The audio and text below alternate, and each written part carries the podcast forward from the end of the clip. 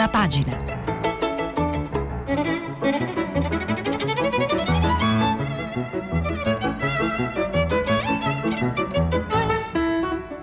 Questa settimana i giornali sono letti e commentati da Alberto Chiara, giornalista del settimanale Famiglia Cristiana. Per intervenire telefonate al numero verde 800 050 333. Sms e WhatsApp anche vocali al numero 335 5634 296. Alberto Chiara è giornalista di Famiglia Cristiana, settimanale per il quale è stato a lungo inviato speciale. Si è occupato di politica della difesa e ha seguito i lavori di alcuni organismi internazionali, tra cui ONU e Comitato internazionale della Croce Rossa. Dal 2012 coordina la redazione Chiesa e Società per la sua attività di giornalista investigativo ha vinto nel 2000 il premio Saint Vincent. Tra i suoi libri ricordiamo I fondatori dell'Europa Unita del 1999 e Ilaria Alpi, un omicidio al crocevia dei traffici del 2002. Troppe guerre e troppe violenze ci sono ancora nel mondo. Il Signore, che è la nostra pace, ci aiuti a vincere la mentalità della guerra. Buongiorno e buona Pasquetta a tutti dagli studi RAI di Torino per questo appuntamento con prima pagina in onda oggi lunedì dell'Angelo.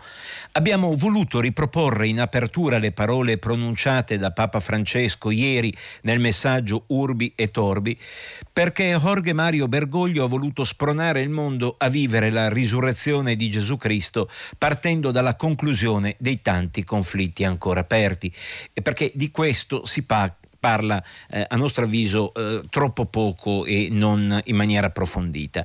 Secondo i principali centri d'analisi internazionali, oggi nel mondo sono 42 i paesi in cui la parola pace è moneta fuori corso, soprattutto in Asia e in Africa.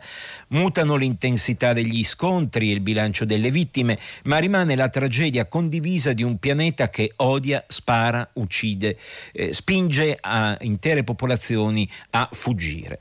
Il Papa ieri Ieri ha ricordato esplicitamente alcune di, delle situazioni aperte di conflitto. Parliamo di Myanmar, della Siria, del Tigray, del Nagorno-Karabakh. Ha pregato il Signore di ispirare i governanti di tutto il mondo a frenare la corsa ai nuovi armamenti. Uno scandalo, insomma, ampliare gli arsenali e continuare la guerra in piena pandemia, come ha giustamente titolato il sito eh, di Repubblica.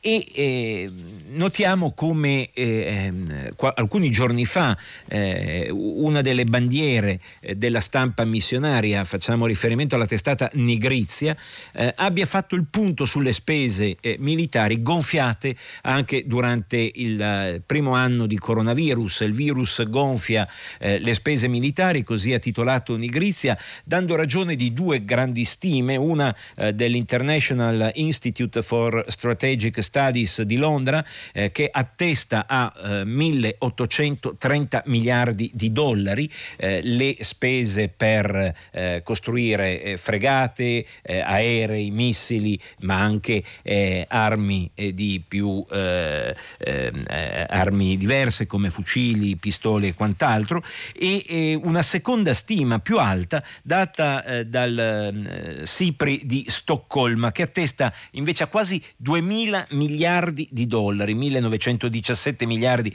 per la precisione, la spesa eh, per implementare gli, ar- mm, gli, arsenali per produrre armamenti. E parliamo di incrementi pari al 3,5-3,9% eh, cento, eh, sulle eh, spese precedenti. Insomma, vere e, e, veri e proprie exploit eh, che eh, fanno riflettere contro cui il Papa, direi ehm, con cadenza praticamente mensile, si scaglia eh, facciamo riferimento ad esempio al, all'ultimo libro pubblicato eh, con eh, Domenico Agasso, Dio e il mondo che verrà, dalla libreria editrice Vaticana da PM, eh, in cui proprio Papa Francesco dedica ampio spazio alla, eh, alla denuncia di, questa, di, questo scandalo che porta alla costruzione sempre maggiore, sempre più esosa di armi di ogni tipo.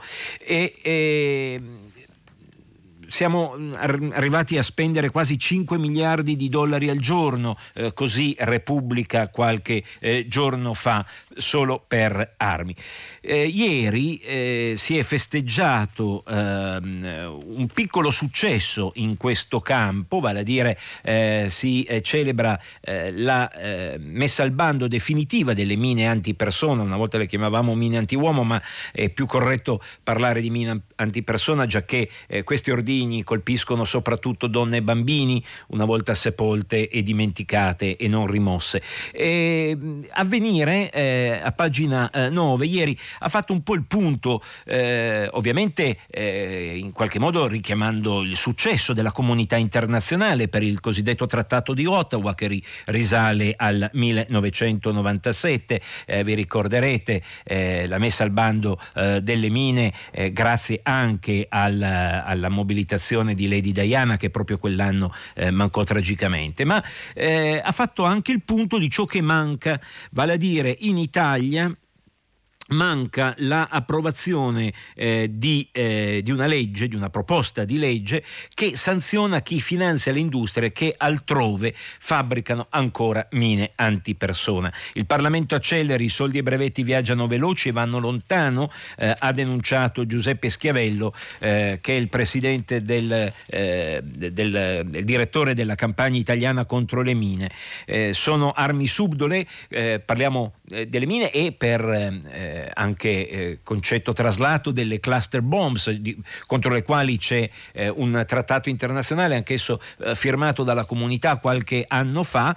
Eh, cluster bombs sapete sono bombe eh, sganciate dagli aerei ovvero sparate da cannoni dentro involucri cluster appunto che poi una volta aperti saturano aree grandi fino a un campo di calcio come estensione e, e di pic- microordini impegni eh, per eh, contrastare eh, soldati avversari. In realtà poi è una minaccia tragica per la popolazione civile. Bene, dopo avvenire eh, il Fatto Quotidiano si è occupato di queste vicende insieme ad altri eh, organi di stampa perché eh, abbiamo una spiacevole sorpresa, vale a dire proprio nei giorni scorsi è stato osservato come una parte consistente del Recovery Fund possa finire a eh, produrre armi anche a casa nostra. Recovery Plan, piano nazionale di ricostruzione e resilienza, eh, tra il 31 marzo e il 1 aprile ha avuto uno scatto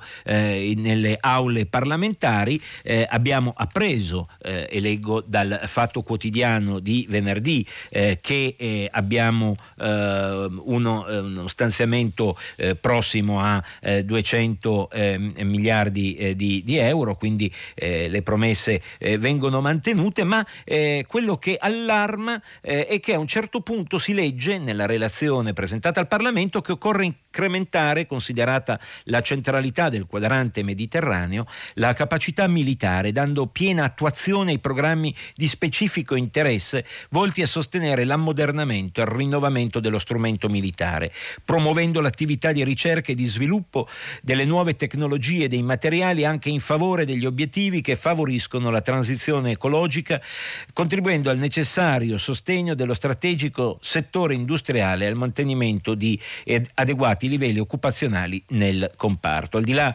di un linguaggio involuto di quelli che fanno inorridire il professor Cassese, osserva Salvatore Cannavò sul Fatto Quotidiano, il testo è molto chiaro e come ha denunciato la rete disarmo, di fatto punta a destinare una parte dei fondi del recovery plan a rinnovare capacità e sistemi d'arma a disposizione dello strumento militare italiano. E questo ovviamente, eh, come già eh, proprio nella puntata di chiusura ieri il collega e amico Stefano Lampertico faceva osservare in risposta ad alcuni eh, ascoltatori che intervenivano, eh, nulla eh, ha a che spartire con la eh, filosofia, la razio e, e, lo spirito di questo piano che viceversa è incentrato soprattutto sulle nuove tecnologie, sui giovani, su dare chance di ripresa e di rinascita economica, non certo eh, in settori eh, come questi. Osservo da cronista eh, che eh, non tanto distante da qui. A Novara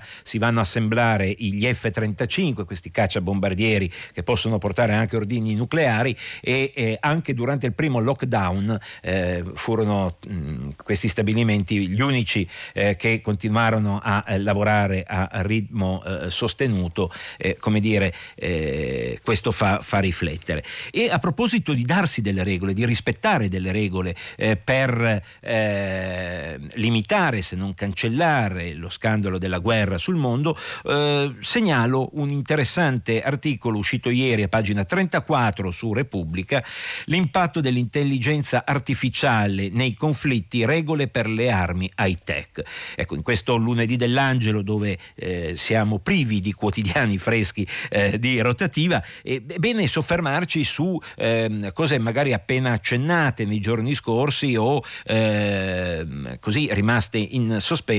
Ad esempio, interessante osservare come eh, fa Andrea Bonanni su Repubblica eh, che eh, lo scorso settembre, su iniziativa di Washington, 13, 13 democrazie occidentali hanno dato vita ad una eh, Partnership for Defense A1 che si occupa di applicazioni militari dell'intelligenza artificiale. Eh, alle prime riunioni hanno partecipato Stati Uniti, Gran Bretagna, Francia, Giappone, Australia, Canada, Israele, eh, Corea del Sud, Danimarca, Finlandia, Estonia, Svezia e Norvegia, paesi che sono in una fase più avanzata in questo campo, considerato cruciale per assicurarsi l'egemonia strategica sui campi di battaglia di domani. Altri governi, prosegue Bonanni su Repubblica, potrebbero aggiungersi nei prossimi mesi. Lo scopo della partnership è coordinare le esperienze in materia e anche discutere i criteri da adottare nello sviluppare un settore eticamente tanto delicato quanto lo è stato il nucleare nella seconda metà del Novecento. Nel frattempo anche la Nato ha avviato un dibattito per fissare una serie di parametri etici sull'uso delle armi guidate dall'intelligenza artificiale, come per esempio i killer bots, eh, dei robot in grado di identificare e distruggere il nemico, eh, soldati, persone, in modo autonomo, ma che potrebbero anche andare a colpire indiscriminatamente, non controllati e non eh, fermati, eh, popolazioni civili. Ecco, eh, abbiamo mh, voluto eh, iniziare, intanto si sono fatte le 7-28 minuti primi, questo lunedì di Pasquetta con un argomento non tanto leggero, ma proprio approfittando di, di, queste ore di relax e di, eh, di eh, momento di, di, riflessione, eh, proprio per eh, partire da un tema, eh, ahimè, abbastanza negletto. Eh, d'altronde anche il, lo spirito dei giorni che stiamo vivendo ci porta a, a riflettere sugli aspetti etici, sul mm, dovere di non fermarci ma di andare oltre, di cambiare una metanoia, un cambiamento e, e ci aiutano ad esempio due parole su famiglia cristiana, il cardinale Gianfranco Ravasi riflette sul significato etimologico della parola Pasqua, quella che abbiamo celebrato eh, ieri, ma che eh, in realtà eh, durerà per 50 giorni, come osserva eh, giustamente eh, padre Enrico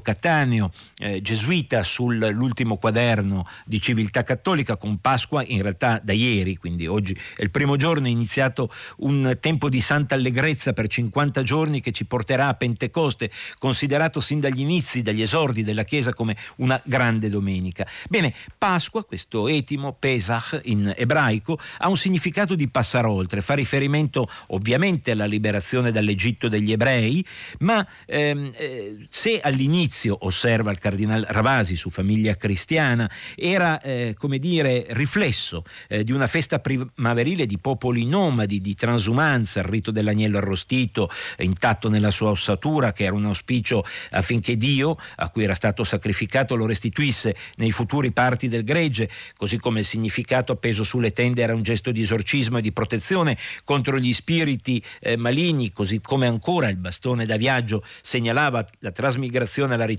di nuovi pascoli, mentre i pani azimi non lievitati e cotti nel forno indicavano la necessità di ricorrere alla cottura su lastre di pietra durante il viaggio. Bene, se tutto questo era verissimo all'inizio, poi la Bibbia ha preso questo vocabolo Pesach, Pasqua, e l'ha trasformato anche eh, in un qualcosa di eh, storicamente sempre attuale, cioè l'avvio verso un orizzonte di dignità e di libertà nella terra dove eh, ognuno di noi eh, vive, abita e, è, è, chiamato a rendere fecondo i propri giorni, il proprio territorio, la propria storia. Così eh, Gianfranco Ravasi con la parola Pasqua. Eh, Antonio Spadaro, padre Antonio Spadaro, il direttore di Civiltà Cattolica, ieri su eh, l'Espresso ha eh, suggerito un'altra eh, parola, risoluzione, risolvere, dal latino solvere, cioè sciogliere. C'è un'antica saggezza in questa parola, essere risoluti significa essere decisi, prendere una ferma risoluzione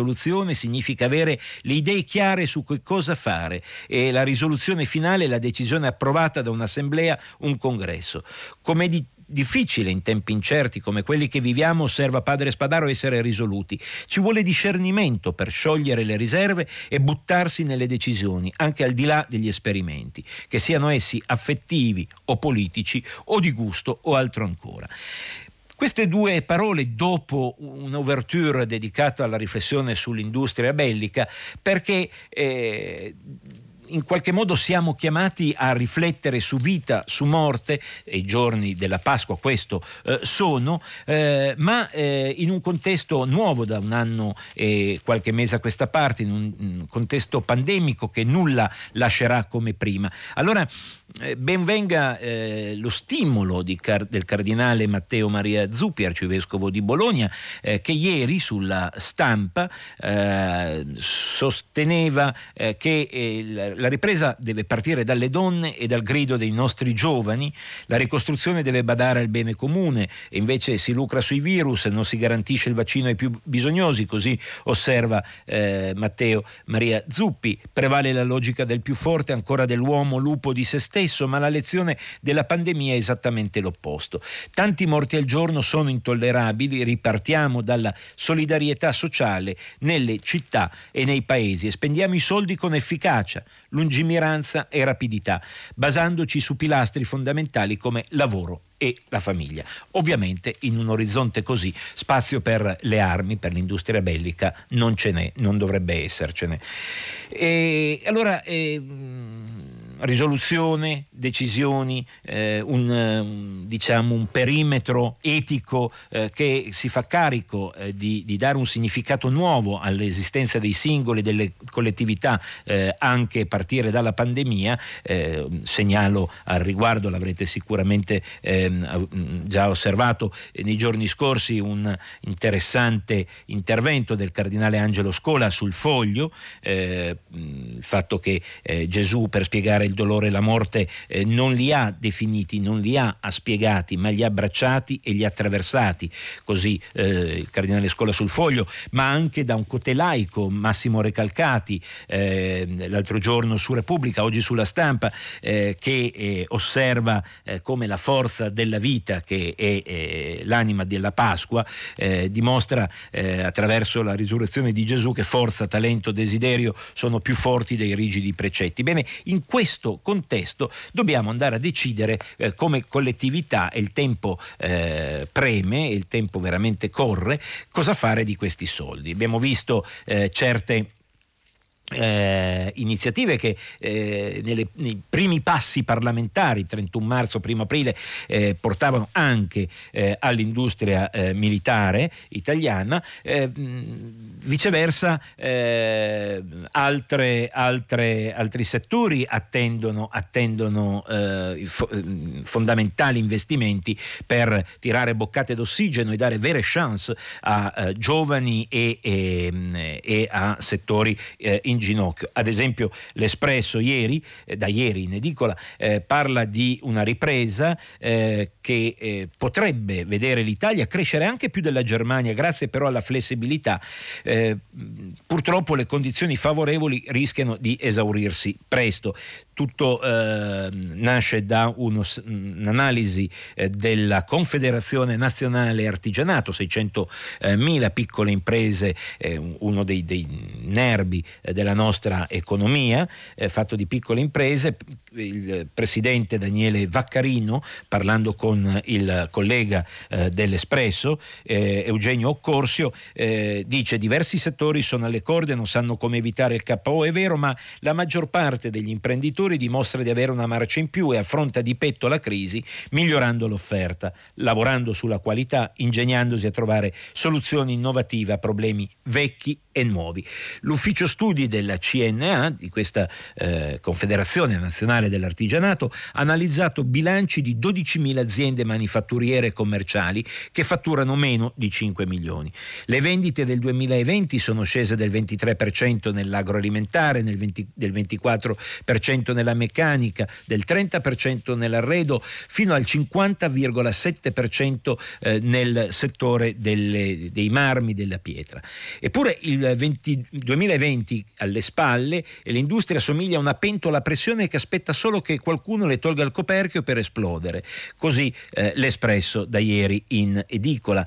E, ehm, ottimisti, eh, diciamo, eh, alcuni osservatori eh, nazionali, potremmo avere, eh, come osserva Prometeia, un aumento del PIL quest'anno, nel 2021, pari al 4,7%. Eh, Anche l'Ox è ottimista, la salita del PIL potrebbe essere del 4,1% eh, in più eh, nel 2021 contro un 3% in più stimato eh, di Berlino. Eh, ci sono delle, dei però, eh, lo, così osserva l'Espresso, eh, non è più rinviabile la riforma della burocrazia e quella della giustizia e poi l'Europa potrebbe tornare a farsi sentire sul peso del deficit e del debito. A proposito di eh, pubblica amministrazione, osservo che i due eh, grandi eh, settimanali news magazine italiani, Espresso e Panorama, combinazione, entrambi si soffermano, ciascuno da un punto di vista diverso, eh, proprio sul, eh, sulla pubblica amministrazione, su eh, dire, l'ingresso di privati, di attori privati nell'uso del denaro pubblico. Panorama, nel numero in edicola, osserva che entro giugno verranno designati prossimi super tecnici che in teoria dovrebbero semplificare le leggi, accelerare i tempi, sbloccare i cantieri di ben 58 opere pubbliche tra strade, porti, ferrovie. Insomma, un'infornata eh, lautamente retribuita anche per progetti singolari come le fognature urbane, come i restauri di ex prigione, come eh, il restyling di comunità montane e, e, si interroga sulla necessità, ovvero sulla efficacia eh, di questo tipo di interventi. E, e l'Espresso dal punto di vista suo eh, osserva come eh, lo Stato da, come dire, in qualche modo venga esternalizzato sempre di più. E mm, parte Antonio eh, Fraschilla sull'Espresso eh, da ieri in edicola eh, dal fatto che non sono solo gli esperti di McKinsey eh, che eh, sono stati in qualche modo arruolati dallo Stato per cercare di capire come orientare la spesa, eh, dove investire, con chi, in in che tempi. Non è solo McKinsey, ma ci sono ruoli chiave delegati a eh, Deloitte, eh, a PwC, eh, a Ernest Young, a Invitalia, Formez, solo per citare le principali società internazionali con rami in Italia e aziende parapubbliche, ma che agiscono da privati in questo ricco mercato. Insomma, una carica dei tecnici eh, in settori che avessimo una pubblica amministrazione all'altezza eh, su cui si fosse investito, su cui eh, eh, si fosse deciso di arruolare i migliori cervelli, le migliori energie eh, della nazione, eh, non eh, ci sarebbe stato bisogno no, di trovare dei supplenti per, eh, per, decidere cose che in realtà uno Stato dovrebbe in piena autonomia saper determinare. A proposito di risoluzione, parola chiave a proposito di un senso lato di Pasqua, di andare oltre, di eh, dare un senso al cambiamento. E, e ovviamente eh, questo ehm, è un, un aspetto eh, strategico, avremo modo, eh, penso nei giorni a venire, di eh, seguire il dibattito politico sul, sul, sulle priorità del Recovery Fund, del Recovery Plan, per, per, stare come dire, vigili su come verranno usati questi soldi che rappresentano la più grossa iniezione di denaro come ci siamo ripetuti alla noia dal piano Marshall in qua. È stata citata prima la Germania, mentre si sono fatte le 7.40 eh, minuti primi. Ehm, ehm, confermo la possibilità per chi lo vuole di eh, scrivere e entrare già in dialogo con noi attraverso il sito eh, della RAI, ovvero attraverso eh, messaggi vocali eh, componendo il 335 56 34 296. andiamo a vedere la Germania. La Germania eh, ha attirato l'attenzione eh, di un settimanale femminile come di, di Repubblica, diversi pezzi nei giorni scorsi scorsi. Eh, si sa che ci saranno le elezioni federali il 26 settembre, sono lontane per carità, ma eh, già eh, eh il dibattito eh, fiorisce perché Angela Merkel, 66 anni, eh, si appresta a cedere il passo.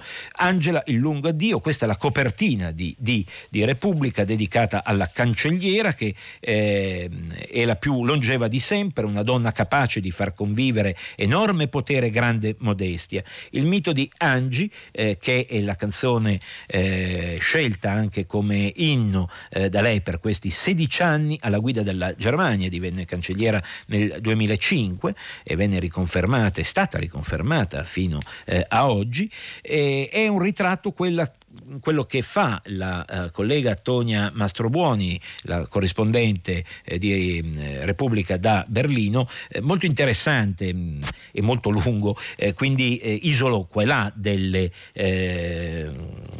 spigoliamo insieme, insomma. ad esempio le ricette, una donna che, la Merkel, che ha concesso rarissime incursioni al suo privato, ma di recente, proprio colpa anche del lockdown, un paio di eh, chicchere lasciate cadere, ad esempio sui suoi piatti preferiti, per non farle incollare, così esordisce Tonia Mastroboni eh, nel suo reportage da Berlino, eh, le patate per la zuppa vanno schiacciate a mano, l'oca spruzzata con un po' d'acqua e sale qualche minuto prima di toglierla dal forno. Così viene una bella crosticina.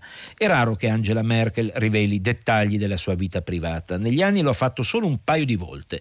Nel 2017 si è concessa alla popolare Bunten per rivelare i segreti del suo piatto preferito, la zuppa di patate. E a dicembre dell'anno scorso, in pieno lockdown, con i tedeschi barricati in casa, ha voluto raccontare attraverso, attraverso il, eh, il tabloid Bild come rendere più gustosa l'oca, la pietanza più tipica di Natale. E anche in questo la cancelliera ha carezzato l'anima dei tedeschi. Si è mostrata prevedibile e rassicurante. Ha confermato di essere la loro mamma, di preferire i più caratteristici piatti eh, della tradizione teutonica, lasagne, pizze, kebab.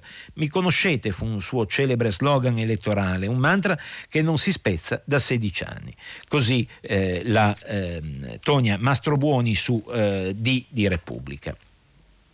E Merkel, eh, osserva eh, la corrispondente eh, di Repubblica da Berlino, non è mai stata eh, coinvolta in uno scandalo. E, pur dovendo la sua ascesa eh, come eh, leader di partito a un altro scandalo, quello che travolse e affossò Helmut Kohl, e lambì il suo delfino Wolfgang Schauble.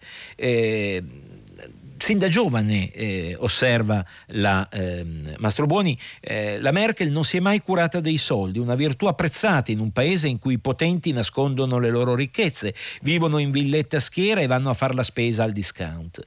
Eh, così, eh, sin dagli inizi, Merkel, eh, quando ancora c'era la Germania dell'Est, lei era una scienziata, nel senso che aveva avviato una ehm, carriera nel, eh, nel, eh, nell'Accademia di Berlino eh, Est, eh, natura scientifica, eh, guadagnava 650 marchi al mese, mentre già un operaio specializzato nella Germania comunista ne metteva in tasca mille e si era concessa una casa, eh, diciamo, modesta se non insignificante. E, ha voluto il suo inno Angie, quindi una musica pop, anche se fu lei stessa ad ammettere sin dall'inizio non fa per me perché la cancelliera adora la musica classica. Insomma, è indubbio, e venendo a un eh, bilancio più politico di questi 16 anni, eh, è indubbio che Merkel abbia restituito ai tedeschi un pezzo di orgoglio nazionale. Certo, a settembre del 2017, alla festa della ZDU per l'ennesima vittoria elettorale, la si poté osservare ancora buttare giù dal, ba- dal palco le bandiere della Germania che qualche compagno di partito voleva sventolare in segno di vittoria, ma in questi anni la cancelliera è stata la prima a voler parlare in tedesco alla Knesset, al Parlamento israeliano. Si è fatta fotografare spesso allo stadio mentre esultava per i gol della nazionale, eh, ha eh, in qualche modo eh, preso per mano la Germania eh, portandola a una maggior e più piena consapevolezza nel mondo globale, eh, promettendo e fin qui mantenendo la promessa eh, di assicurare alla Germania un ruolo di leader eh, per ricchezza e peso eh, nella, eh, nel mondo globale eh, all'interno però eh, di una dimensione europea. Ecco, eh, non, non, è esente ovviamente da limiti e difetti, eh, osserva eh, il femminile di Repubblica, eh, la eh, collega Tonia Mastrobuoni, è addirittura nato un verbo in tedesco, Merkeln, eh, che potremmo tradurre come arte del temporeggiare, del ponderare i pro e i contro, insomma una dialettica in senso hegeliano del termine, ma anche talvolta un'indecisione. E, e questo è costato caro ad esempio alla Grecia perché gli interventi di aiuto nel 2011 alla Grecia eh, furono eh, scientificamente ritardati perché la Merkel voleva vedere eh, di vincere eh, in alcuni land eh, le elezioni per eh, anche poi essere riconfermata cancelliera insomma, ehm, questo suo temporeggiare è uno dei limiti eh, che le viene ri- eh, riconosciuto. E lasciamo Repubblica, passiamo al Corriere della Sera. Eh, Paolo Valentino, in un'analisi tutta eh, politica, racconta questa difficile eredità eh, di Merkel in un interessante mm, articolo di fondo pubblicato sabato. Il campo conservatore è lacerato dai dubbi su chi lanciare nella battaglia per la successione alle elezioni di settembre. La sconfitta non è né impossibile né lontana. Anche qui leggiamo solo stralci. La fine imminente dell'era Merkel, scrive Paolo Valentino eh, sul Corriere della Sera sabato, annuncia una nuova fase nella vita pubblica tedesca. Dopo il letargo ultradecennale indotto dalle certezze rassicuranti dell'eterna cancelliera, in Germania è tornata la politica e Berlino si avvia a diventare il più grande laboratorio d'Europa.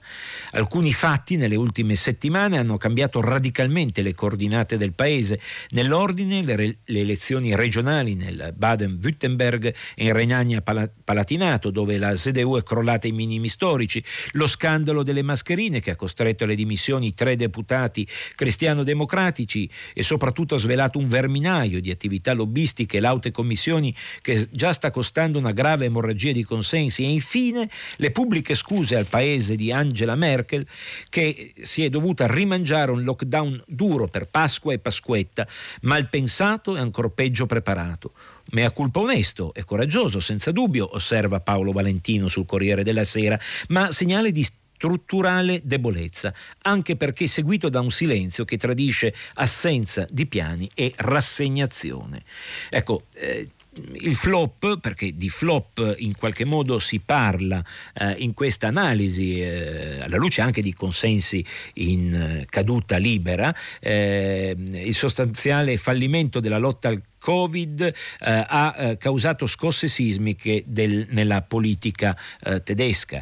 Eh, teniamo conto, osserva eh, Paolo Valentino, che noi ci lamentiamo giustamente della mh, campagna di vaccinazione in Italia, ma eh, la tanto invidiata Germania a oggi ha visto appena il 10% della popolazione ricevere una prima dose meno del 5% ricevere anche la seconda dose. Tra le alternative è emersa la possibilità di una eh, coalizione semaforo tra Verdi, SPD, Rossi e liberali gialli. Così eh, sul eh, Corriere della Sera Paolo Valentino, eh, sul mm, settimanale 7 eh, eh, del Corriere della Sera un'analisi approfondita su uno di questi attori, anche su uno dei protagonisti della possibile coalizione semaforo, cioè i Verdi, i Grünen. Eh, se andassero al potere cosa farebbero? Beh, il, tipo, il titolo di per sé è già abbastanza eloquente, più debito pubblico, zero auto. Tramontata la stagione della Merkel, la sola certezza per le prossime elezioni federali è che nessuna coalizione di governo potrà fare a meno dei Verdi e del loro programma molto molto molto ambizioso. Ma a proposito della Germania, ecco, non tutti tutto è stato, eh, come dire, metabolizzato in questi eh, 80 anni da parte eh, del, di questo eh, paese. Vanna Vannuccini, eh, sulle pagine mm, culturali di Repubblica, eh, sabato 3 aprile, mm, parlo di Robinson, a un certo punto racconta, presenta il libro di Chris Kraus, Fragili scusate, Figli della Furia. Eh, e questo libro è interessante e eh, eh, la eh, Vanna Vannuccini dedica molto spazio perché in qualche modo documenta ovviamente in termini romanzati, ma partendo da una ricerca storica vera, attendibile, autobiografica dell'autore, che ripeto essere Chris Kraus, di come eh, la Germania in realtà eh, non abbia eh, definitivamente fatto i conti col suo passato nazista e prima ancora con volo- la volontà di potenza che la, la contraddistinse all'inizio del Novecento. Uno degli aspetti inediti e più interessanti del romanzo, osserva Vannuccini su Repubblica, Robinson, Nixon sono i resoconti non tanto sugli orrori ormai ben noti del Terzo Reich, quanto sulla Germania federale dopo la sconfitta e sulle continuità e le contiguità che la legarono a quella nazista. Sembra incredibile che un paese che ancora oggi è un modello in Europa e ha istituzioni che tutti invidiamo abbia mantenuto dopo la guerra una continuità amministrativa, giuridica, politica con il regime nazista ai più alti livelli. Tutti fatti documentati, afferma l'autore, frutto delle sue ricerche e confermati dai documenti negli archivi del eh, servizio di intelligence tedesco, la BND di eh, recentemente diventati accessibili. Chris Kraus con questo libro, eh, osserva a un certo punto Vanna Vannuccini su Robinson di Repubblica, ci vuol dire che il male è sopravvissuto anche dopo la sconfitta del nazismo, con tutta la sua banalità, spirito di corpo, meschinità piccolo borghesi. Questa continuità tra eh, nazismo e dopoguerra è la causa, secondo l'autore, delle molte riserve con cui il libro è stato accolto in Germania rispetto agli entusiasmi suscitati altrove, nel cuore della menzogna tedesca, titolato qualche giorno fa una recensione di Le Monde in Francia. Eh, ma dimentica che la vera trasformazione della Germania è avvenuta solo negli anni Ottanta, con l'arrivo al potere della generazione nata dopo la guerra e formatasi nel 68 come il cancelliere Schröder e il suo ministro degli esteri, Joschka Fischer.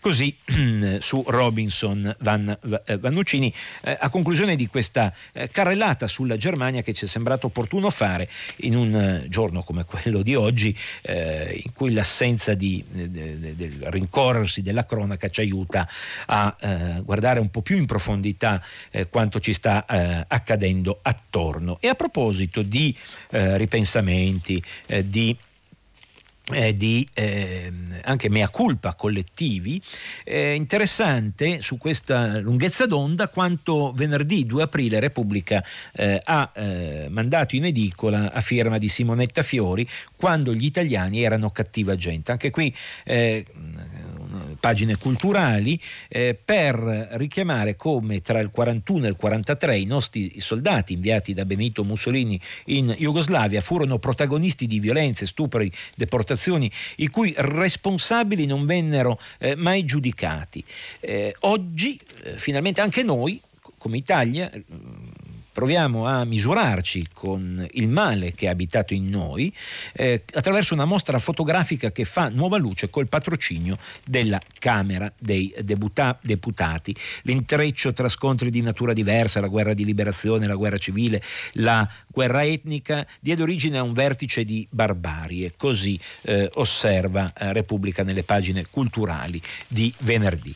Tanto si sono fatte le 7 e 54 eh, minuti, eh, segnalo sempre in tema di politica estera, eh, a questo punto galoppo, eh, visti i pochi minuti rimasti a disposizione, Franco Venturini sul Corriere della Sera, Kabul come Saigon, la trappola di Trump scatta su Biden, sappiamo che il primo maggio, e vuol dire di qui a tre settimane e mezzo, non di più, eh, dovrebbero eh, essere eh, partite tutte le truppe eh, internazionali da, dall'Afghanistan, compresi i nostri soldati, e noi abbiamo avuto ben 55 militari morti in Afghanistan. Eh, Venturini osserva come eh, in realtà questa data non si sa se verrà rispettata, in che termini avrà un prosieguo l'accordo USA-Taliban firmato in fretta e furia da Trump prima delle elezioni. Eh, Così ehm, per rimanere a proposito di temi di apertura, uno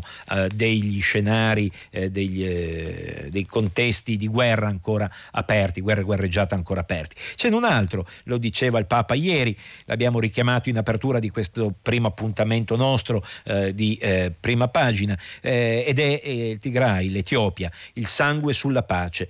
Michele Farina sul Corriere della Sera, sabato santo, ha raccontato i 150 massacri per un premio Nobel. Come sappiamo il premier uh, Abiy eh, è stato premiato eh, anni fa per, col Nobel per la pace, in realtà ha scatenato una guerra eh, nel Tigray ehm, in accordo con il dittatore eh, eritreo, insomma quattro mesi di stragi eh, hanno avuto una lunga scia di civili uccisi. L'ultima strage di cui si è avuta notizia, una serie di donne, bambini, bambini e civili mh, mm, buttati eh, in un burrone.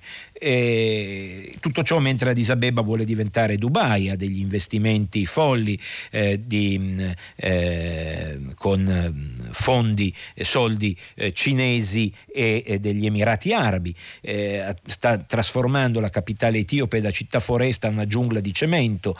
Eh, ecco, mm, è una serie di, ehm, di, cose su cui riflettere e che eh, giustamente la stampa italiana tratti, riporta porta all'attenzione eh, di noi tutti eh, lettori spesso distratti.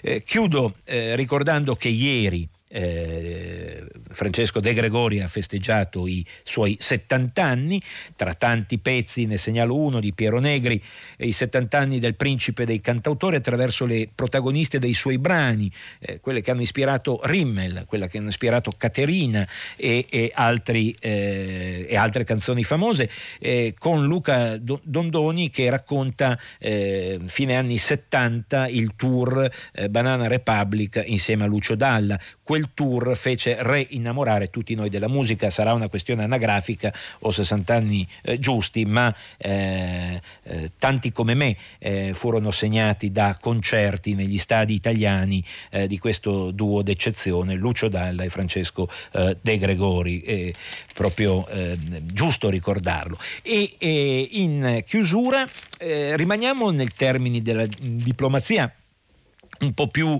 eh, leggeri, un po' più glamour.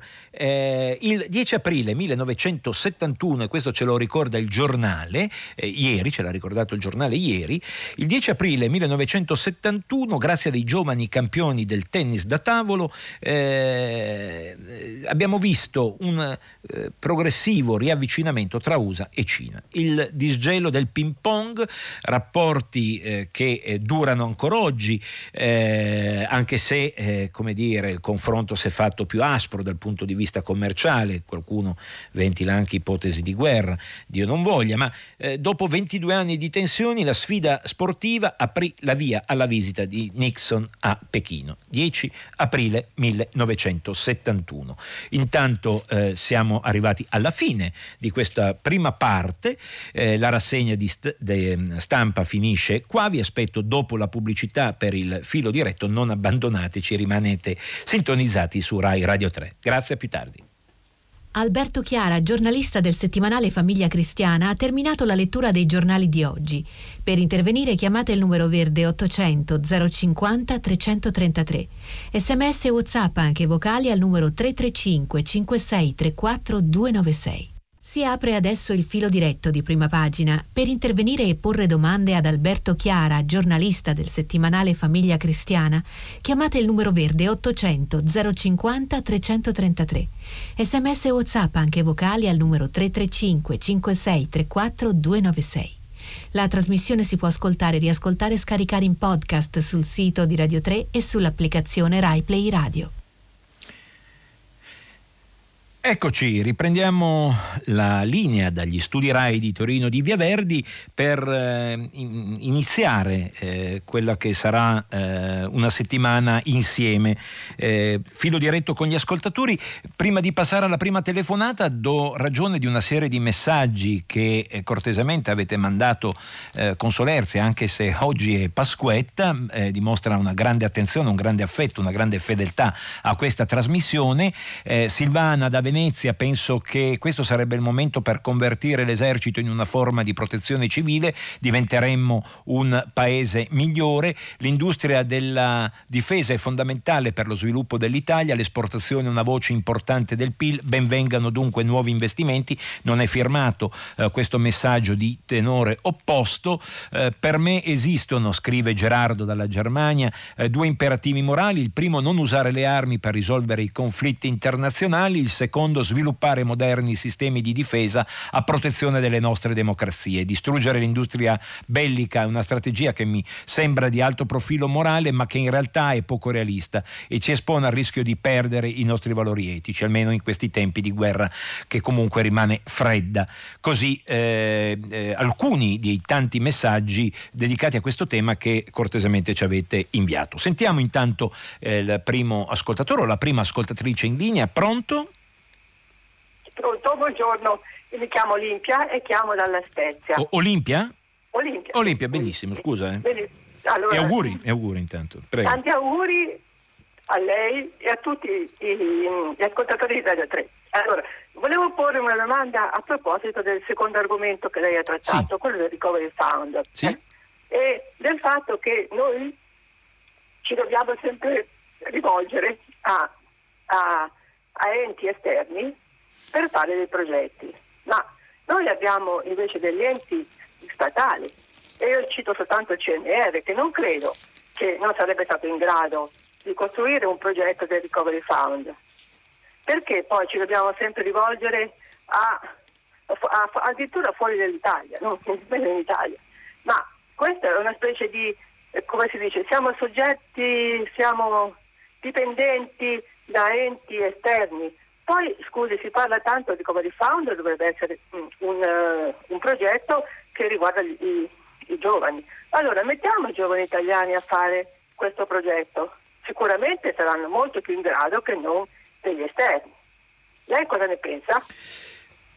Grazie, grazie signora Olimpia grazie degli auguri che ricambio a lei e a tutti gli amici in ascolto. Eh, la penso esattamente come lei e già eh, forse si tradiva un tono abbastanza compiaciuto mentre presentavo questo eh, pezzo molto interessante dell'Espresso eh, che osserva come non solo gli esperti McKinsey arrivati praticamente al governo con eh, Colau eh, ma eh, Deloitte, PwC, Ernest Young, DBI, Invitalia, Formez insomma abbiamo esternalizzato uno Stato Stato che eh, ha un esercito alle sue dipendenze, eh, che sarà sceso a 3,2 milioni la pubblica amministrazione con 300 mila posti in eh, meno eh, vacanti da dieci anni, ma comunque sono ancora tanti, possibile che non ci siano intelligenze, talenti da evidenziare.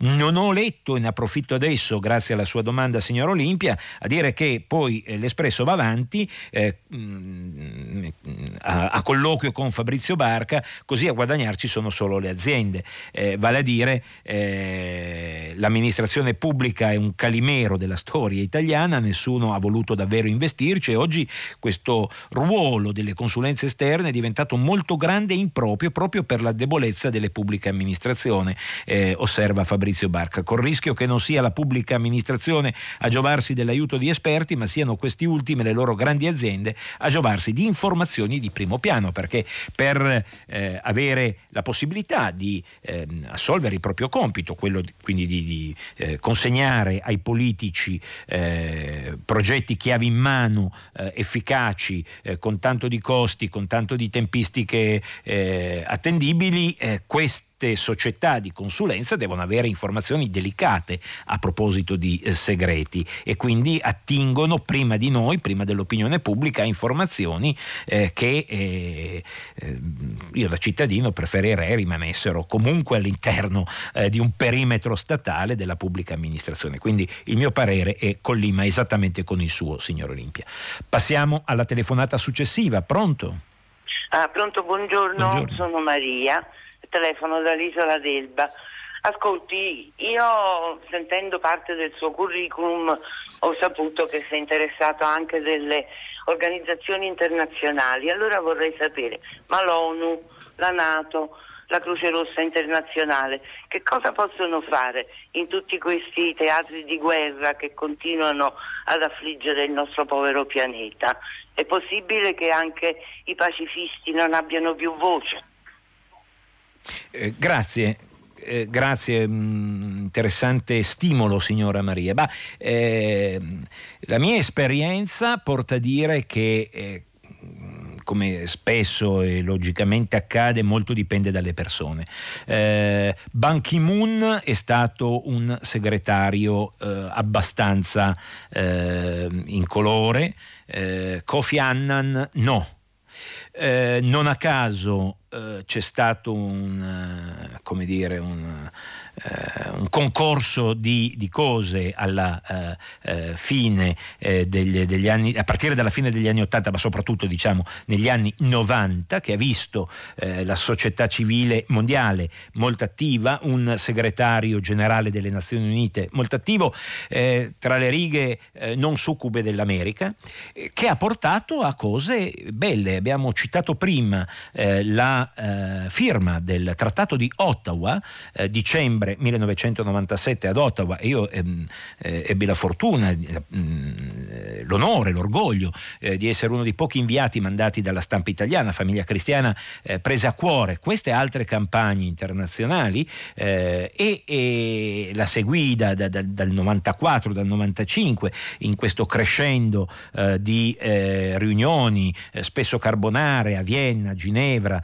ehm, in Norvegia e, e via via fino ad, ad Ottawa e lì eh, si vide che eh, il, diciamo, il, concorso virtuoso di eh, eh Nazioni Unite eh, Kofi Annan, ma ehm, eh, come lui anche Butros Butros Gali, sia chiaro, è molto, molto attivo, eh, ma la Croce Rossa internazionale di Cornelio Sommaruga, eh, questo svizzero italiano molto attivo eh, e la società civile, reti di società civile molto importanti, tant'è che la campagna contro le mine antiuomo ICBL eh, vinse il premio Nobel per la pace nel 97, questo concorso virtuoso portò alla, a un trattato eh, vincolante importantissimo come quello contro le, la messa al bando, per la messa al bando delle mine antiuomo. L'anno successivo iniziò un percorso per, per arrivare alla definizione del Tribunale permanente internazionale internazionale contro i genocidi, eh, iniziato a Roma. No? E ancora nel 2000 eh, un altro, un'altra vittoria internazionale di, eh, di, da scrivere al merito di, tante, di tanti attori, compresa la Chiesa Cattolica, ricordiamoci Giovanni Paolo II, per la cancellazione di parte del debito estero dei paesi in via di sviluppo. Ve lo, lo ricorderete forse, Jubilee 2000, eh, vivere il giubileo in maniera eh, come dire, concreta, coi piedi per terra, anche eh, tagliando eh, interessi e capitale di debito eh, di paesi eh, molto mh, soffocati da, da, queste cose. Bene, poi la, arrivarono le torri gemelle, ci accingiamo quest'anno a ricordare i vent'anni di quel tragico 11 settembre con una ventata gelida di, eh, eh, di mob- sulla mobilitazione. Oggi, oggi eh, l'ONU eh, potrebbe e può fare qualcosa perché eh, Gutierrez è una persona che eh, arriva eh, da, dalla conoscenza diretta sul territorio di certi problemi. Oggi eh, soprattutto le, sono soprattutto i migranti, non solo, insomma, ma diciamo una delle, delle cose. La Nato, la Nato ha, ha, cambiato pelle dalla caduta del muro in poi. diciamo che rimane comunque un'organizzazione militare eh, per la sicurezza. Eh, ho visto, occupandomi di questi problemi, come certe idee che possono essere e sono condivisibili in termini teorici, l'esercito dell'ONU, cioè come eh, arrivare eventualmente con un esercito direttamente alle dipendenze del Consiglio di sicurezza ad applicare il famoso capitolo 7, quello dei peacekeeping, peace enforcing, no? invece di dipendere dai singoli stati, eh, abbia, eh, che, era mh, caldeggiato da Boutros Ghali, da Kofi Annan, non si è mai eh, tradotto in realtà perché poi gli stati nazionali, so, ovviamente gli Stati Uniti d'America, ma non solo loro, ma parliamo del grande club eh, dei cinque membri eh, permanenti del Consiglio di sicurezza, non vogliono in qualche modo delegare eh, posizioni politiche importantissime. Scusate se mi sono dilungato, ma la signora Maria mi ha eh, portato su un terreno che mh, vale la pena ogni tanto mh, frequentare, no? Eh, così come l'esercito europeo. Eh. insomma, sono tante le cose da dire, forse avremo anche modo in questa settimana. 8 e 13 minuti, eh, passiamo alla telefonata successiva. Pronto? Buongiorno, mi Buongiorno. chiamo Augusta e telefono da Udine. Prima di farle una domanda sono costretta a fare una piccola segnalazione perché segnalerò un argomento ostentatamente ignorato dal 2009 quando è stata approvata la legge 94. In un articolo di questa legge confusa, eh, che è una sommatoria di elementi, io mi soffermo su questo, è detto che i genitori che si presentino a, a, registrare la nascita di un proprio figlio, sottolineo di un figlio in Italia, non si tratta di bambini portati dall'estero, ma dei bambini che nascono qui. E quando un genitore va come suo dovere e diritto a chiederne la registrazione della nascita, secondo questa legge deve presentare, se non comunitario, il permesso di soggiorno è un artificio, un machiavello crudele e osceno per costringere i genitori a manifestare la propria irregolarità nel momento in cui vogliono garantire la vita giuridica, l'identità riconosciuta al proprio figlio. Il rapporto sui diritti dell'infanzia e dell'adolescenza che fa il monitoraggio della Convenzione di New York, diciamo rapidamente, da allora ogni anno chiede che questa legge venga modificata perché la paura potrebbe indurre i genitori a nascondere il bambino. Quando io ho cercato di dire questa cosa nell'ambito delle organizzazioni della società civile e più ancora a livello politico, mi è stato risposto dimmi un caso il caso è la legge, non è che io possa conoscere casi avvenuti, sono una cittadina qualsiasi, non ne ho la possibilità, ma io mi batto, anche se sono praticamente sola, contro una legge che impedisce a un bambino di esistere inducendo nei suoi genitori paura. Non so se sono stata chiara, io prego il giornalista, finalmente un giornalista, di prendere atto di questo e magari di fare un'inchiesta con mezzi che io non ho. Beh, grazie signora Augusta. Eh, ringraziamo entrambi eh, i microfoni di prima pagina di Rai Radio 3 perché ha permesso eh, questo suo eh, intervento e quindi la segnalazione di un problema che in qualche modo ci riporta al problema migratorio, allo Jussoli, a, tanto, a tanta parte di dibattito eh, anche eh, attuale, scottante, ehm, che eh, ha attraversato di recente la politica italiana e non solo, adesso giusto la pandemia ha messo messo un po' la sordina a queste, a questi, mm, eh, diciamo, queste eh, opposte visioni. Quindi grazie signora Augusta di questa eh, segnalazione, così come a livello di eh, segnalazioni eh, un ascoltatore eh, parlando eh, del, ehm, del, Recovery Fund, in realtà eh, della risposta alle nuove povertà ed è Carlo da Campobasso invoca eh, una sana patrimoniale. Sui conti correnti bancari c'è una liquidità di circa 1470 miliardi di euro alla luce delle disparità esistenti e dell'aumento della povertà non crede che un intervento di qualsiasi governo possa aiutare a risolvere molti problemi, parlo di una sana patrimoniale. Così Carlo da Campobasso. Per il resto i messaggi si stanno diversificando, ancora armi.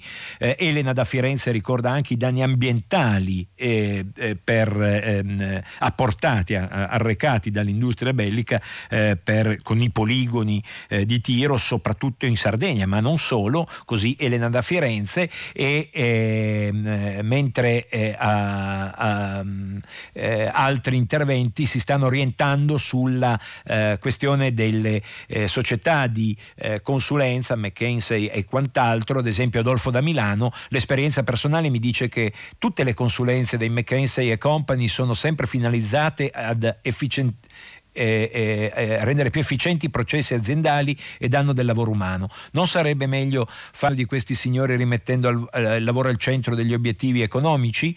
Eh, un altro, un'altra ascoltatrice, Giustina da Roma, dice vecchia storia, purtroppo quella della esternalizzazione dei servizi nella pubblica amministrazione in tutti i campi temo sia ormai difficilissimo invertire la rotta, ciò non di meno varrebbe la pena provarci. Credo che questo non sia il governo più adatto a farlo. Così Giustina da Roma. Sembra quasi di percepire un sorriso ironico sulle sue labbra. Passiamo alla telefonata successiva. Intanto si sono fatte le 8.18.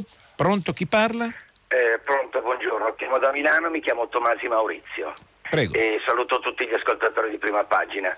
Allora, concordo su tutto quello che ha detto Giustina e poi passo alla, alla mia domanda. Allora, io ho un piccolo negozio a Milano e sono due domande, così lei mi potrà rispondere, sì. sono collegate. Io ho un piccolo negozio a Milano di dischi e praticamente su 13 mesi e mezzo di pandemia ho chiuso quasi 4 mesi e mezzo, sono chiuso ancora adesso e poi mi darà lei la sua risposta e devo capire perché le librerie in tutta Italia sono aperte e possono vendere dischi e libri. Qual è la disparità? Perché io non posso comprare una, un CD della quinta di Beethoven, ma posso andare in libreria e comprarmi un libro sulla biografia di Beethoven e sembrerebbe portare in giro il virus perché questo virus gira ancora e ci sono più morti della prima ondata. Questa è la prima. Mi dica lei come mai io sono chiuso e le librerie aperte. E, e, poi l'altra volevo dire che non è assolutamente vero che la burocrazia con questo governo, quindi mi collego a Giustina, stanno privatizzando uno Stato. Questo è un signor banchiere chiamato lì da tutta questa egemonia eh, mondiale e quindi sono d'accordo ancora con Giustina. E quello che volevo dire è praticamente che non è vero che si sta sburocratizzando tutto, ma si sta ancora mettendo più burocrazia perché io per prendere questi famosi prima ristori, poi sostegni, ma il governo, il governo Conte con i 5 Stelle stava facendo qualcosa di sociale, non voglio dire di comunista, ma di sociale stava facendo qualcosa. E il nostro amico che va in Arabia fa, torna, forse va, fa, fa i vaccini come parlamentare, governante, va, fa quello che vuole, va in giro, e invece io sono chiuso a casa da quasi 5 mesi. Volevo dire quindi mi ricollego, mi scusi se mi sono un po' perso, che non è vero che si sta sburocratizzando, ma si sta mettendo ancora più burocrazia, cioè devo rifare una domanda collegandomi o un'altra volta all'agenda delle entrate o una uh, piattaforma digitale. E cosa vuol dire questa piattaforma digitale? Secondo me, visto che lo, lo collego anche al Recovery Fund, che dicono green e digitalizzazione, vuol dire sempre gli amici degli amici. Il green immaginerei chi daranno i soldi, Eni, Enel, le solite multinazionali, e digitalizzazione lo daranno i soliti amici, perché cosa vuol dire che io devo rifare una domanda quando il governo Conte aveva già aperto i codici a teco, tolto una prima domanda, poi ha messo direttamente i soldi sul, conte, i soldi sul conto corrente. Sì. Adesso a me mi tocca rifare una domanda su una piattaforma digitale che saranno gli amici degli amici, quindi questi informatici, mm. e il commercialista mi chiederà anche 100 euro da dare al commercialista. Gra- grazie quindi, signor Tommaso, quindi, sì, sì, sì. Prego.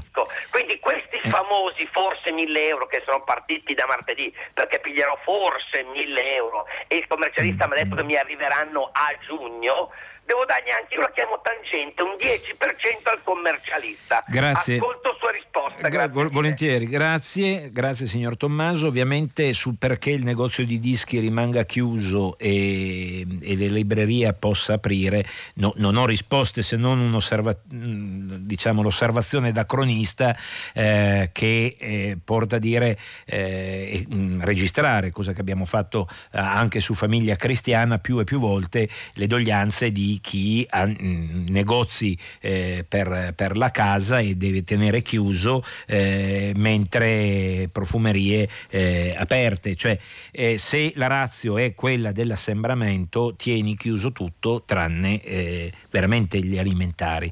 Se non è quella la razio, bon, allora eh, entriamo in un terreno più sdrucciolevole e sicuramente un terreno più opinabile, tant'è che da cro- nelle cronache si stanno moltiplicando pubblicando ed era uno dei servizi eh, pubblicati anche eh, da, mm, eh, dai settimanali eh, Espresso, Panorama, ma anche noi come famiglia cristiana abbiamo più volte osservato come la società eh, italiana, nonostante la pandemia, si stia riorganizza- riorganizzando.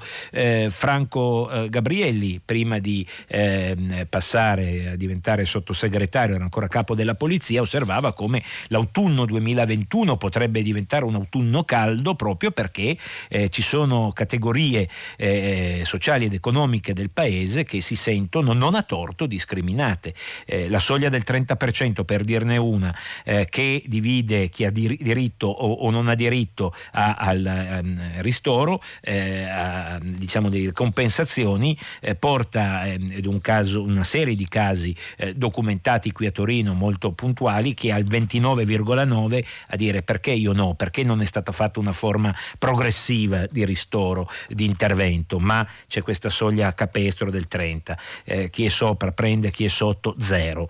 No, per dire, eh, signor Tommaso, sono tante eh, le, eh, diciamo, le eh, possibili osservazioni da fare, fermo restando che eh, non vorrei essermi trovato al posto di, di, chi ci ha governato in questi mesi perché va dato atto che l'emergenza è stata mh, così enorme e così improvvisa che insomma non so cosa avremmo potuto fare diverso. Certo, eh, rimane, rimane eh, soprattutto in questa seconda e terza fase, molto da, da dire. Circa la burocrazia, eh, concordo, lì concordo, mi fermo, eh, stanno arrivando anche tanti messaggi sulla eh, sul, eh, piattaforma RAI e al 335 56 34 296 che rilancio per tenere vivo il rapporto con voi.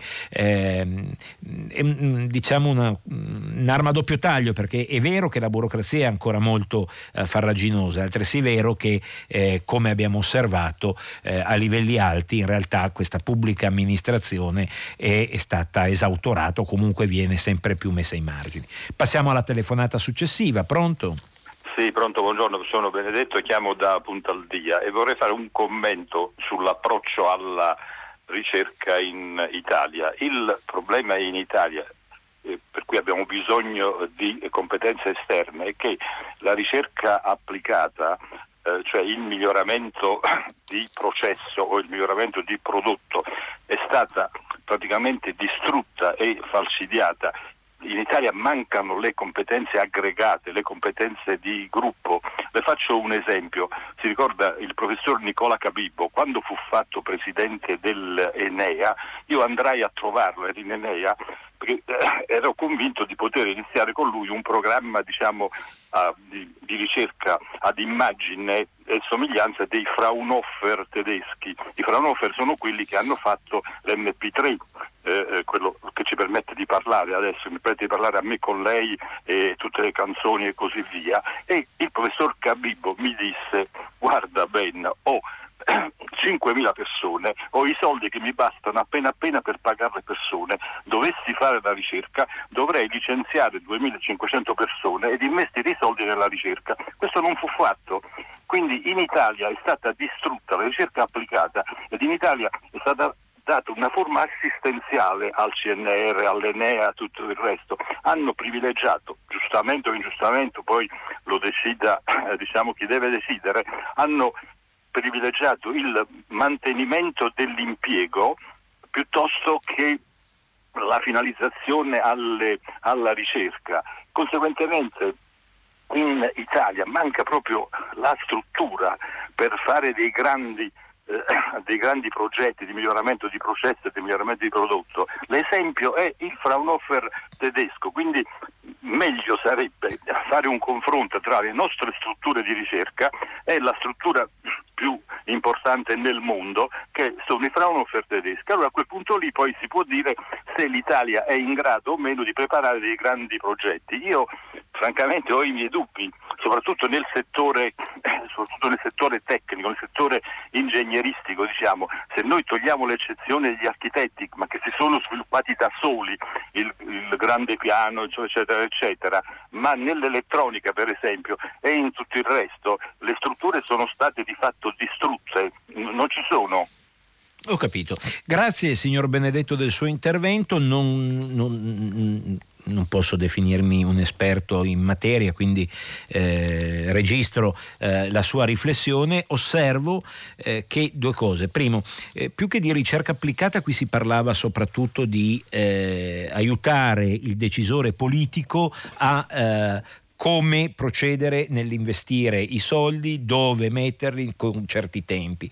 Un, è, è, un riflesso certo della ricerca applicata, ma non assorbe eh, tutta la ricerca applicata, quindi parlavamo soprattutto di eh, società di consulenza e di pubblica amministrazione. Primo. Secondo, eh, so che comunque eccellenze ne abbiamo anche nella ricerca eh, pura. Eh, Politecnico di Milano, Politecnico di Torino sono due eccellenze italiane eh, senza dubbio, mi sembra di poter ehm, definire eh, questi, due, questi, due, centri culturali eh, come dire eccellenze eh, che ci vengono riconosciute e invidiate. Ecco da, da, da, da mezzo mondo. Eh, osservo intanto che Paolo da Bolzano entra in eh, rapporto, in dialogo diretto col signor Tommaso che era intervenuto da Milano poc'anzi, libri sì, dischi no, perché la musica non è considerata eh, cultura. Intanto arrivano anche altri messaggi, ma passiamo ancora a, alle vostre telefonate. Pronto? Chi è in linea? Buongiorno, Buongiorno. sono Mar- Marcello da Bergamo. Ok. Eh, io vorrei sollevare il problema ambientale, visto che eh, mi pare che il, il, governo abbia istituito anche un nuovo ministero che si dovrebbe occupare di queste cose. E le faccio una domanda precisa. Perché in Italia ancora abbiamo quella stupidità di non voler utilizzare i termovalorizzatori per i rifiuti. Questo lo dico a proposito dell'emergenza rifiuti che si sta presentando nuovamente a Roma, sanno più dove buttarli e dove sono alla ricerca disperata di una nuova discarica.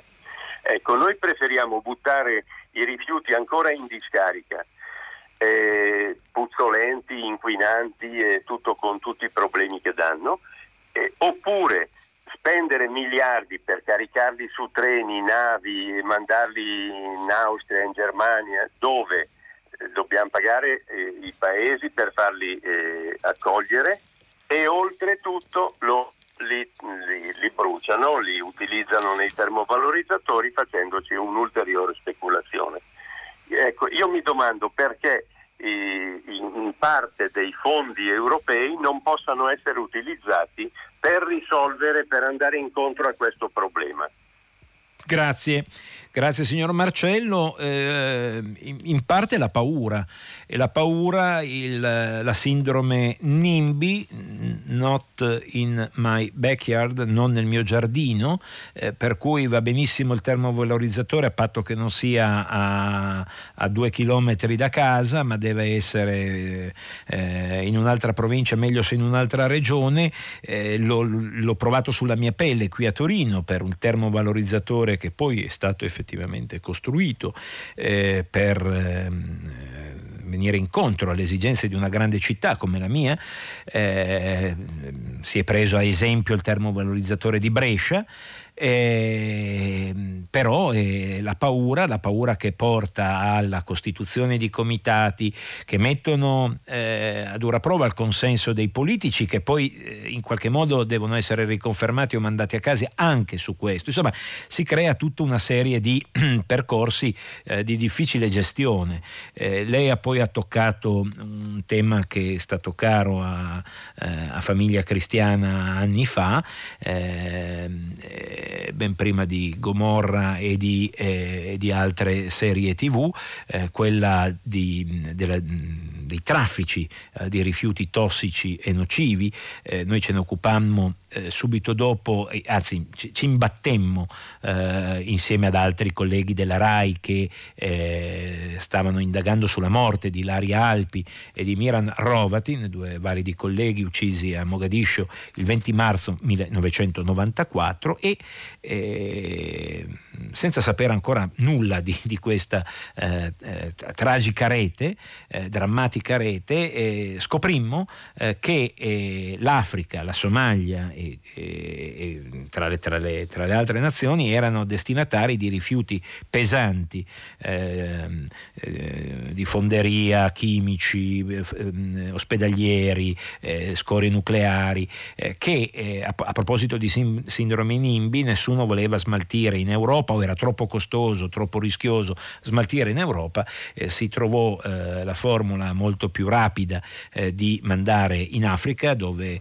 eh, tanto c'è il sole, il deserto, si seppellisce lì o si eh, affondano le navi al largo eh, del Golfo di Aden. ecco, è altamente probabile che Ilaria Alpi e il collega abbiano iniziato a indagare seriamente su questo, anche su questo, e, e, e, scoprimmo un mondo perché questi rifiuti partivano da porti secondari, da, da porti non proprio uh, di ultimo grido e, e, su questo traffico mise le mani innanzitutto l'andrangheta, poi la camorra, eh, perché si, eh, veniva considerato molto più lucroso della droga all'epoca. Oggi, ahimè, il traffico di, di, esseri umani è forse ancora più lucroso, eh, ma all'epoca, e parliamo degli anni 90, dei primi anni 2000, era molto più lucroso eh, smaltire per conto di grandi eh, colossi europei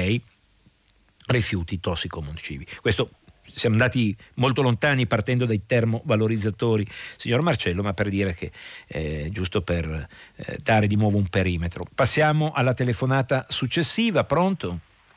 Buongiorno, sono Stefano, chiamo da Bobbio in provincia di Piacenza. Sì. Lei ha trascurato poi Omar Ashi Hassan che è stato incolpato per niente e adesso ci spella vivo Giusto. con i rimborsi del, mm. car- delle carceri inutili che ha fatto. Anche perché combinazione ho fatto volontariato in Somalia, quindi ho ah, seguito abbastanza perfetto. a caso anch'io. No, eh, volevo citare solo due cose. Una, si parla tanto di mine e sembrano un, un oggetto, come posso dire, almeno dal nostro punto di vista un po' così mitico. Eh, io sono stato in due paesi, il Chad, eh, le mine erano messe tutte nei, al, nei, nei posti dove c'era l'ombra così non potevi mai stare all'ombra. Se ne erano accorti perché le, le pecore e le capre quando calpestavano sotto i ponti per esempio saltavano, quindi era simpaticissimo stare nel deserto sempre al sole perché avevi paura delle mine. E sono stati in Nicaragua invece il contrario, lì era periodo eh, delle grandi piogge venivano messe nelle buche piene d'acqua, quindi voglio dire bisognava sempre seguire la macchina precedente esattamente mettendo le gomme dove passava la macchina precedente per evitare di saltare, ma non la chiamavo per questo, la chiamavo perché trovo abbastanza bizzarro che ciclicamente si, si parla di, di armamenti, di, di, si condannano, ma perché il Santo Padre non va all'Otomelara, eh, che fanno sistemi di puntamento, cannoni, eh, perché non va in quella fabbrica eh, sarda che produce bombe di, di una ditta tedesca che produce in, in, in, Italia che vanno a finire in Yemen, cioè, dove scoprirebbe probabilmente che gli operai sono tutti cattolici, tutti magari anche praticanti, sposati. Non so se mi sono spiegato, è un paese di una ipocrisia mostruosa perché ha nella Costituzione l'Italia rifugia la guerra, ma poi si è dimenticato di scrivere a casa sua, perché se continua a fare armi per gli altri, l'Italia non è che rifugia la guerra, l'Italia lucra sulla guerra fatta a casa d'altri. Cioè, quindi lo, lo, scatto del Papa, quando rimane nel generico, vogliamoci bene, eh, è come dire non parcheggiamo in doppia fila, sì, io però intanto metto i vigili che bastonano quelli che, in, che, parcheggiano in doppia fila. Non capisco mai perché anche il Santo Padre non, non prende l'aeroplanino, va in Sardegna e, come posso dire, ci sputtana direttamente, non so se mi sono spiegato, ci fa capire i, i limiti e l'ipocrisia del mondo occidentale di questo capitalismo suicidario che, che, che va giustamente condannato. La domanda era questa che volevo fare. Sì, in termini un po' coloriti, signor Stefano, intanto auguri di buona Pasquetta anche a lei. E grazie per la testimonianza sulle mine, eh, completa quanto già detto, attingendo alla mia esperienza eh, sul, sul, campo con eh, ONG, eh, io soprattutto in Libano e in, in, eh, in Afghanistan, eh, dove l'uso delle mine è stato sistematico, come in tutti i scenari di guerra peraltro. Eh, per quanto riguarda il Papa, beh, il Papa non deve sputtanare nessuno, ovviamente, per usare un termine da lei usato, eh, deve fare il, colui che eh, annuncia testimonia e vive il Vangelo di Gesù Cristo. Quindi rimetti la spada nel fodero, il non uccidere, il, eh, quanto è, è, ha ribadito in ultimo con la Fratelli Tutti. Attenzione, eh, fa qualcosa di più che prendere l'aeroplanino e andare in Sardegna. Eh, sulla Laudato Si, che non a caso è stata osteggiata dagli Stati Uniti d'America, da, eh, da, eh, più che dagli Stati Uniti come governo, da, da grandi colossi americani, è andato a toccare il cuore di un certo sistema economico, eh, con eh, il lavoro costante di economisti, parliamo degli italiani coinvolti, Stefano Zamagni, Leonardo Becchetti, Luigino Bruni, adesso anche suora Alessandra Smerilli, eh, come dire, sono gli oppositori dei Chicago Boys, cioè eh, si va eh, addirittura alla radice di una nuova economia che non valuti più solo il profitto cui sacrificare tutto e tutti. Quindi, secondo me, signor Stefano, non, non, non lo vedo così eh, negativo e limitativo l'intervento del Papa. Intanto l'unico attore, l'unico, l'unico, eh, l'unico eh, che eh, alza la voce eh, contro le armi. Poi certo ci sono i pacifisti, ma eh, quante alzate di spalle, tanto le armi le hanno sempre usate eh, tutti, eh, se, non, se, non, con gli F-35 torneremo a, a, farci del male con le pietre, con i bastoni. Eh, il Papa è il leader mondiale più autorevole, l'unico che interviene su questi temi. Mi sento di, eh, di mm, non ha bisogno della mia povera difesa, ma eh, di sottolinearne, ecco, sottolinearne l'impatto, se siamo qui a parlare parlarne perché le prime pagine dei siti ieri, eh, Repubblica, Corriere, Stampa, Messaggero e quant'altri, hanno eh, titolato su quello. Poi certo sui vaccini per tutti, ma guarda caso eh, una buona parte dei colleghi titolisti ha scelto le armi perché se ne parla troppo poco. E eh, sulla scorta di queste denunce hanno più autorevolezza eh, Pax Christi eh, e, e, non solo Pax Christi, tante altre associazioni eh, pacifiste che poi denunciano eh, la partenza di bombe dalla, dalla, dalla, Sardegna per andare a distruggere case, ospedali nello Yemen, per dirne una, signor Stefano. Quindi mi sento di dissentire dal, dalla sua eh, affermazione. Abbiamo forse ancora eh, eh spazio per una telefonata? Uh, no, messaggi. Allora andiamo uh, sui messaggi, aggiorniamo, aggiorniamo a Gubbio qualcuno sta cercando di convertire due cementifici in termovalorizzatori. Quando saremo sicuri del buon funzionamento di queste tecnologie potremo smettere di dire ma non nel mio giardino. Non è firmato, arriva sicuramente da, dall'Umbria. Poi per i termovalorizzatori valorizzatori, scrive Laura, il problema è che nelle altre nazioni fanno veramente la differenziata e quindi possono usarli con profitto, in Italia no. Ancora, eh, questa cosa dei termovalorizzatori ha acceso parecchio eh, l'attenzione dei nostri eh, ascoltatori. Perché no ai termovalorizzatori? Perché chi dovrebbe gestire è totalmente inadeguato in malafede. Quindi il risultato sarebbe una truffa e un danno ambientale. È chiaro, non le pare? Beh, a me non sembra, nel senso che termovalorizzatori hanno, oggi hanno tecnologie sicure, quindi non mi sembra di condividere, uh, di condividere mh, questa uh, chiusura totale dettata mh, a mio avviso uh, sommessamente dalla paura.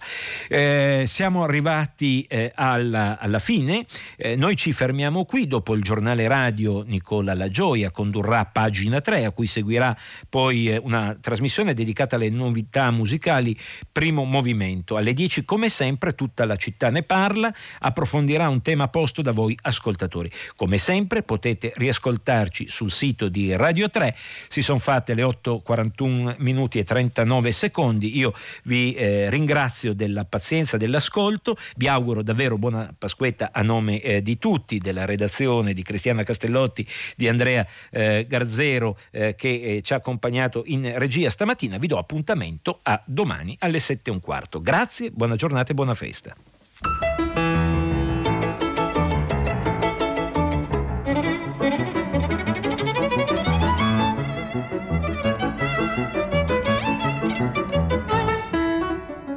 Alberto Chiara, giornalista del settimanale Famiglia Cristiana, ha letto e commentato i giornali di oggi. Prima pagina è un programma a cura di Cristiana Castellotti, in redazione Maria Chiara Beranec, Natascia Cerqueti, Manuel De Lucia, Cettina Flaccavento, Giulia Nucci. Posta elettronica, prima pagina chiocciolarai.it. La trasmissione si può ascoltare, riascoltare e scaricare in podcast sul sito di Radio 3 e sull'applicazione Rai Play Radio.